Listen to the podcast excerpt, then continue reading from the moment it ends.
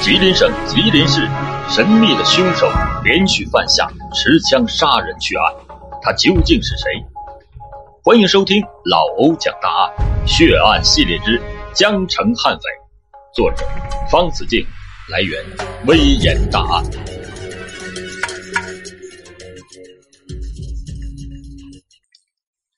时间：一九七七年十二月二日，地点：吉林市火车站。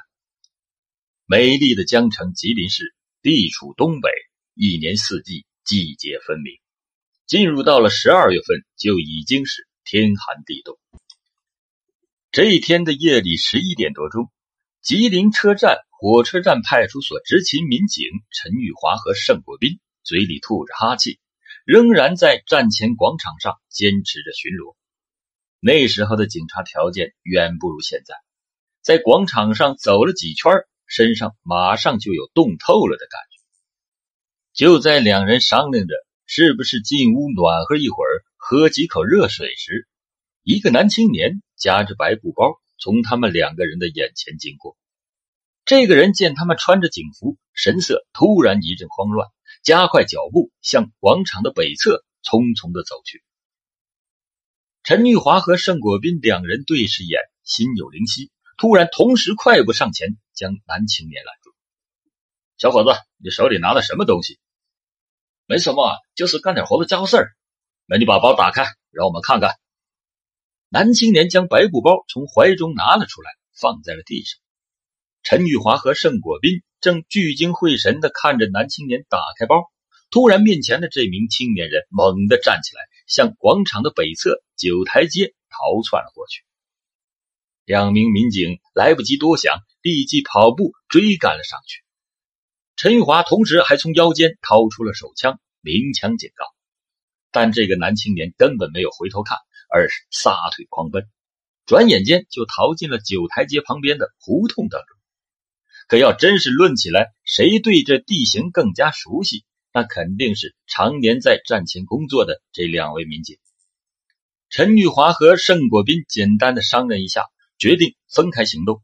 一东一西，想办法将男青年堵在胡同的里面。两个人的计划很快就有了收获。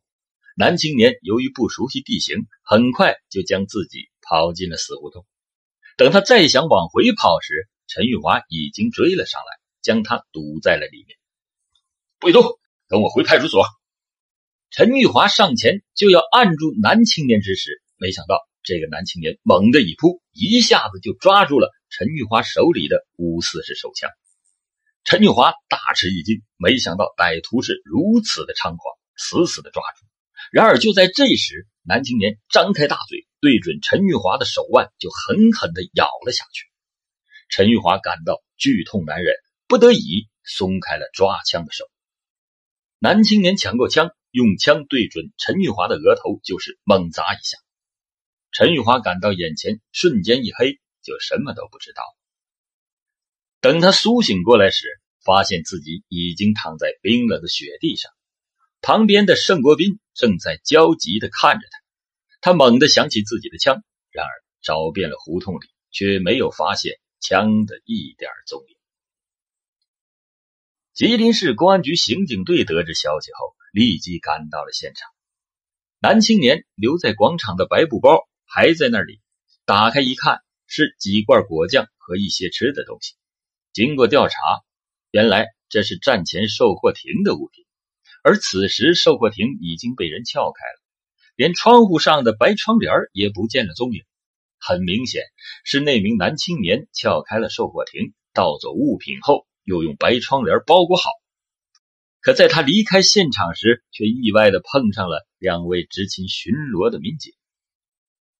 根据两名刑警的回忆，这名凶手身高一米六五左右，肩很宽，体态较胖，但却是身手非常的敏捷，属于那种灵活死胖子的一类人。听口音，凶手明显是本地人，而从撬售货亭的技术来看，他绝对是个惯犯。因此，这人持枪流窜作案的可能性很小，而更有可能的是留在市区内继续作恶。虽然在一九七七年，刑侦技术相比要比现在是极为的落后，但侦查员还是注意到了一个非常重要的线索，那就是民警陈玉华手腕上的咬痕。这个咬痕和一般人的不同，他在左上第二或者是第三颗牙齿的部位留下了一个缺口。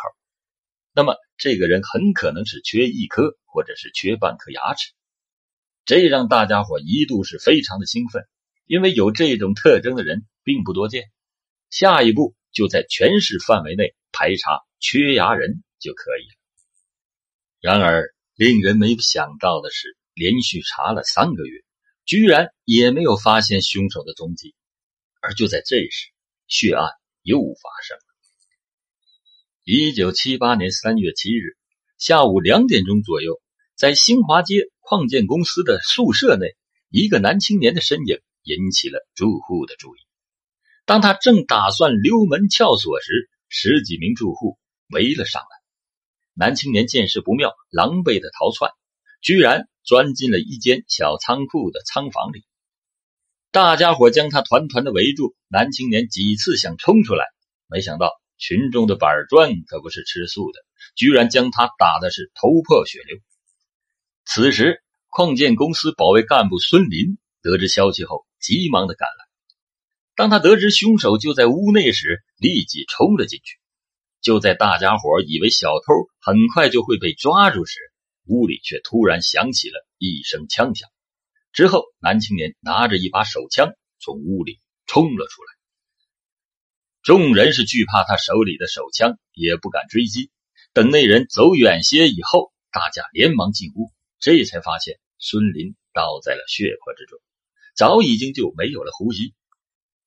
市刑警队得知消息后，立即赶来勘察现场。经过检验现场遗留的弹壳，发现击杀孙林的子弹正是幺二二袭警抢枪案所抢走的那支五四式手枪。凶手不但抢走了警察的枪，还用它杀了人，这对吉林市警方那是奇耻大辱。警方于是立即开始了新一轮的侦查工作。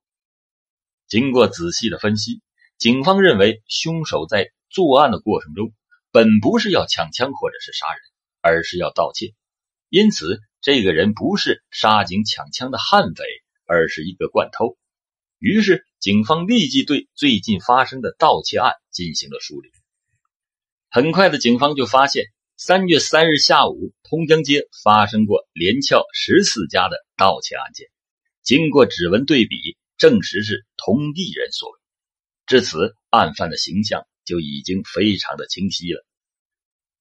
首先，这一名嫌疑人的年龄在二十到二十五岁左右，身高一米六五，但绝对不会超过一米七。近期呢，脸上有被板砖砸伤的伤口，还有就是此人左上方缺了一颗牙。公安局还根据目击者的描述，找画家画了一幅模拟的画像。下发给基层的民警作为破案的参考。然而，令警方没有想到的是，又过了五个月，仍然没有找到凶手的踪迹。这时，警方的内部就有人坐不住了，提出是不是派人去长春、沈阳、哈尔滨，甚至是北京去问一问，看看有没有案犯流窜到那边去作案。公安局领导们也对之前的判断有所怀疑。觉得案犯很有可能已经流窜出去了。然而，可怕的事情终于又发生了。就在一九七八年八月二十七日的那天，枪声再次的打响。这一天下午三点多，临江街的住户张文博发现有人隔着窗子看他家的情况，他立即出门查看，只见窗前站着一个男青年。这个男青年见到张文博出来后，很是不自在，连忙快步的走开。张文博那是个暴脾气，冲上去就拉住了男青年的衣服，问道：“你他妈在我窗户前面往里看什么？”男青年一甩胳膊，骂道：“你他妈管我！”同时，左手从腰间就拔出了一把异常锋利的匕首。张文博看见对方亮出了家伙事更是怒火中烧。一边破口大骂，一边冲上前去和男青年进行了搏斗。没想到男青年一见这张文博很是生猛，于是腾出右手，又从裤兜里掏出了一把手枪，对准张文博就是连开五枪。这张文博不幸被打中了三枪，立即倒地不省人事。男青年见状，转身撒腿就跑。张文博被群众送到医院，经过抢救，没想到这小子命大福大，造化大，居然活了过来。经过警方的检验，打伤张文博的仍然是那支在战前被抢走的手枪。而在蛰伏长达半年之后，残忍的凶手又在1979年3月18日夜里12点多，偷偷的潜入到了青岛街副食品商店进行盗窃。被更夫发现后，他打伤了两个人，随后逃走。而吉林警方呢，却依然无法发现此时凶手的任何踪迹。就在吉林警方一筹莫展的时候。没想到峰回路转，线索居然不期而遇了。一九七九年四月初，河南街副食品店的职工赵国志发现有个人突然跳进了自己家的院子，于是就问他找谁。对方很镇定的说找他的朋友李明。赵国志说这儿没有什么叫李明的。对方听后就转身离开了。过了不久，小赵发现这人。竟然是邻居谭杰的干儿子，名字叫做文永吉。谭杰的女儿正和这个人搞对象。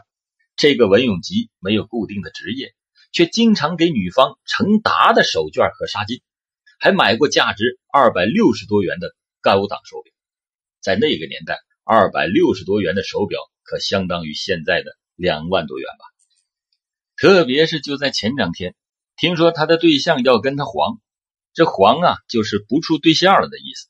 没想到他听到之后，这家伙居然是凶相毕露，差一点把自己的对象给掐死。四月五日，小赵突然想起了住在隔壁的吕长印是公安局的，便把了解到的情况和自己的想法告诉了吕长印。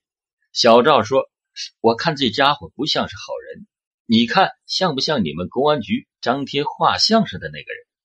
小吕沉思了片刻，回答道：“嗯，我看像。”于是他立刻回到了公安局，向领导做了汇报。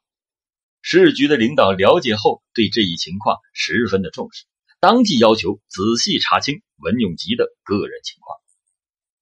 此时，文永吉是和他独身的哥哥一起住在南京街三委十三组，是个待业青年，曾经在吉林市业余体校当过运动员。特别善于长跑，接触的人也比较复杂。之后，公安机关又请来目击者进行辨认，可没想到文永吉居然找个理由借故溜走了。在接下来的走访调查中，还发现文永吉这个人不仅形迹可疑、经济反常，而且有很多人证明，去年三月份这个人的脸上确实有过伤痕。因此，公安机关就此认定。文永吉就是三零七案件的重点怀疑对象，对他的住处进行了搜查。当搜查人员一进屋，就发现屋里面有成面袋子的白糖、成麻袋的大米、成桶的豆油。凭着多年的工作经验，侦查人员认定这里肯定有严重的问题。在搜查开始后，他们首先在墙角发现了一双胶鞋，经过技术人员细致的辨认。正是罪犯多次作案所穿的那双鞋。接着，在抽屉里又发现了一件血衣。更让警方吃惊的是，在厨房的墙角下发现了大量的各种类型、各式各样的手表。经过技术人员辨认，这些手表都是从吉林市钟表商店盗窃而来的。原来啊，在一九七九年二月三日。吉林市的钟表专营商店曾经发生过血案，两名更夫被打死，五十多块手表被盗。凶手在离开现场时还放了一把火，将店铺烧毁，因此没有发现指纹和鞋印等任何证据。现在看来，文永吉也是这起血案的真凶。果然，侦查员又从他的二哥胳膊上发现了六块手表，这才是真正的表哥。其中一块就是从打死的更夫手上抢走的，表上还残留着更夫的血迹。最令侦查员惊喜的是，在晚厨的隔板上发现了一支五四式手枪。检验枪号后，正是被抢走的民警陈玉华的那支手枪。深夜搜查的工作仍然在进行中，然而令警方没有想到的是，凶手已经悄悄的杀了回来。时间来到了凌晨一点多钟，在文永吉住处的胡同口闪出了一个黑影，他之后又像幽灵一样消失了。此时，从胡同口传出来自行车飞轮发出微弱的咯咯咯的声音。借着路口微弱的灯光，只见一个头戴白帽子、围着红色围巾、穿蓝灰色花上衣、推着自行车、微微有点胖的美女向胡同走来。正在守门的干警们刚要开口盘问，这个美女见到门口有人，把自行车一横，突然连开三枪。干警们当即举枪还击，那个人又向老侦查员老魏的方向连打了四枪。可是老魏早已经变换了射击位置，只见他再次沉着举枪瞄准时，只听“砰”的一声，那个人的身子一斜，丢下自行车，窜入了漆黑的小胡同里去了。听到了枪声，正在屋内搜查的干警们迅速的冲出了门外，见到受伤的两名民警已经倒在了地上，嘴里微声的喊道：“不要管我们，快追！”然而。文永吉却凭借着自己运动员的身体素质，再次的逃之夭夭。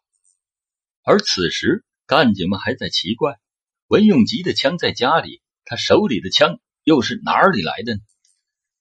时间过了一会儿，又一个不幸的消息传来：吉林八幺零七六部队战士黄金贵在春江胡同二号执勤的时候被害了，随身的五四式手枪也被抢了。